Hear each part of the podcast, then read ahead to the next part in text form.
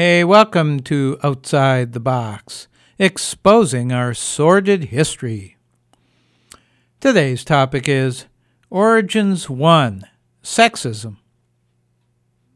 Public discussion of sexism and the sexual abuse of many women and some young men by powerful men is an almost daily news item. It's similar to publicity around the killing of unarmed African Americans in recent years and it made me wonder where did sexism and racism come from? How did they start? Today and next week, I'll offer some answers. Sexism, discrimination on the basis of gender, seems to have started as efforts by men to control women. Author Angela Saini, in the book titled Inferior, traces male dominance back to prehistoric times. Saini suggests that men's need to control women started when men wanted to make sure the children their female partners bore were theirs. If women were too free to have sex with men who would not be their husbands, then parentage wouldn't be clear. Men use physical size advantage to force sexual submission. Once that dominance and compliance was established, it was easier for men to set rules of behavior that limited women's roles and control of their own lives. Once agriculture was established, gender roles were more easily delineated.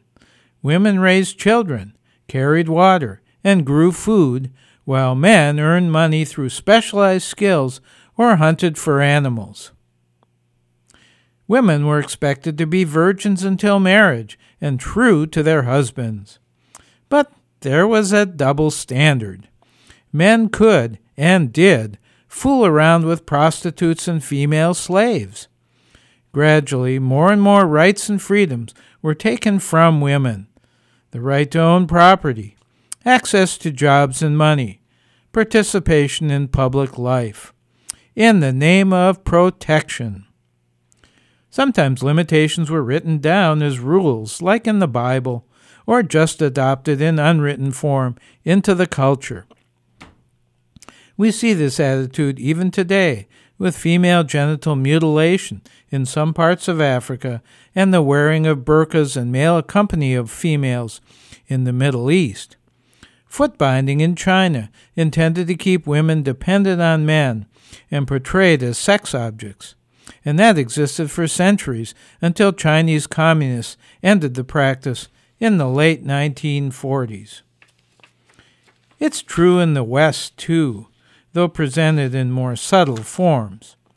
Women have been tracked into certain jobs cashier, nurse, clerk, teacher of young children, and away from jobs that demand greater responsibility and pay better. Women are stereotyped as weaker, gentler, more emotional, and not as politically savvy. Girls are discouraged from going into STEM fields and are not listened to as seriously as boys. There still isn't equal pay for equal work in many places either.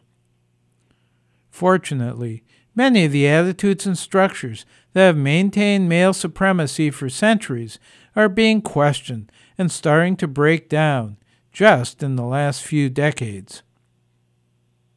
One argument in favor of male supremacy is that it's biological. Scientists point to many mammals, and especially our close cousins, chimpanzees, which are patriarchal. But bonobos are the ape species most closely related to humans.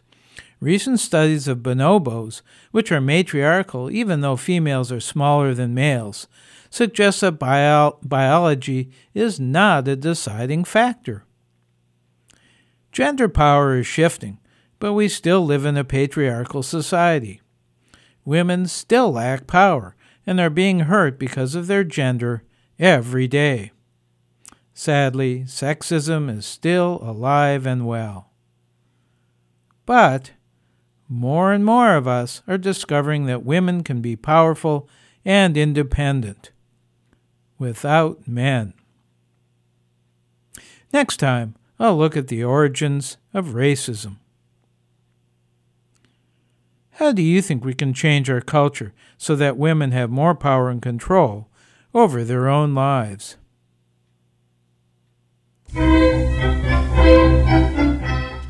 I'm Larry Dansinger, trying to let go of my power over women and anyone else whenever I can.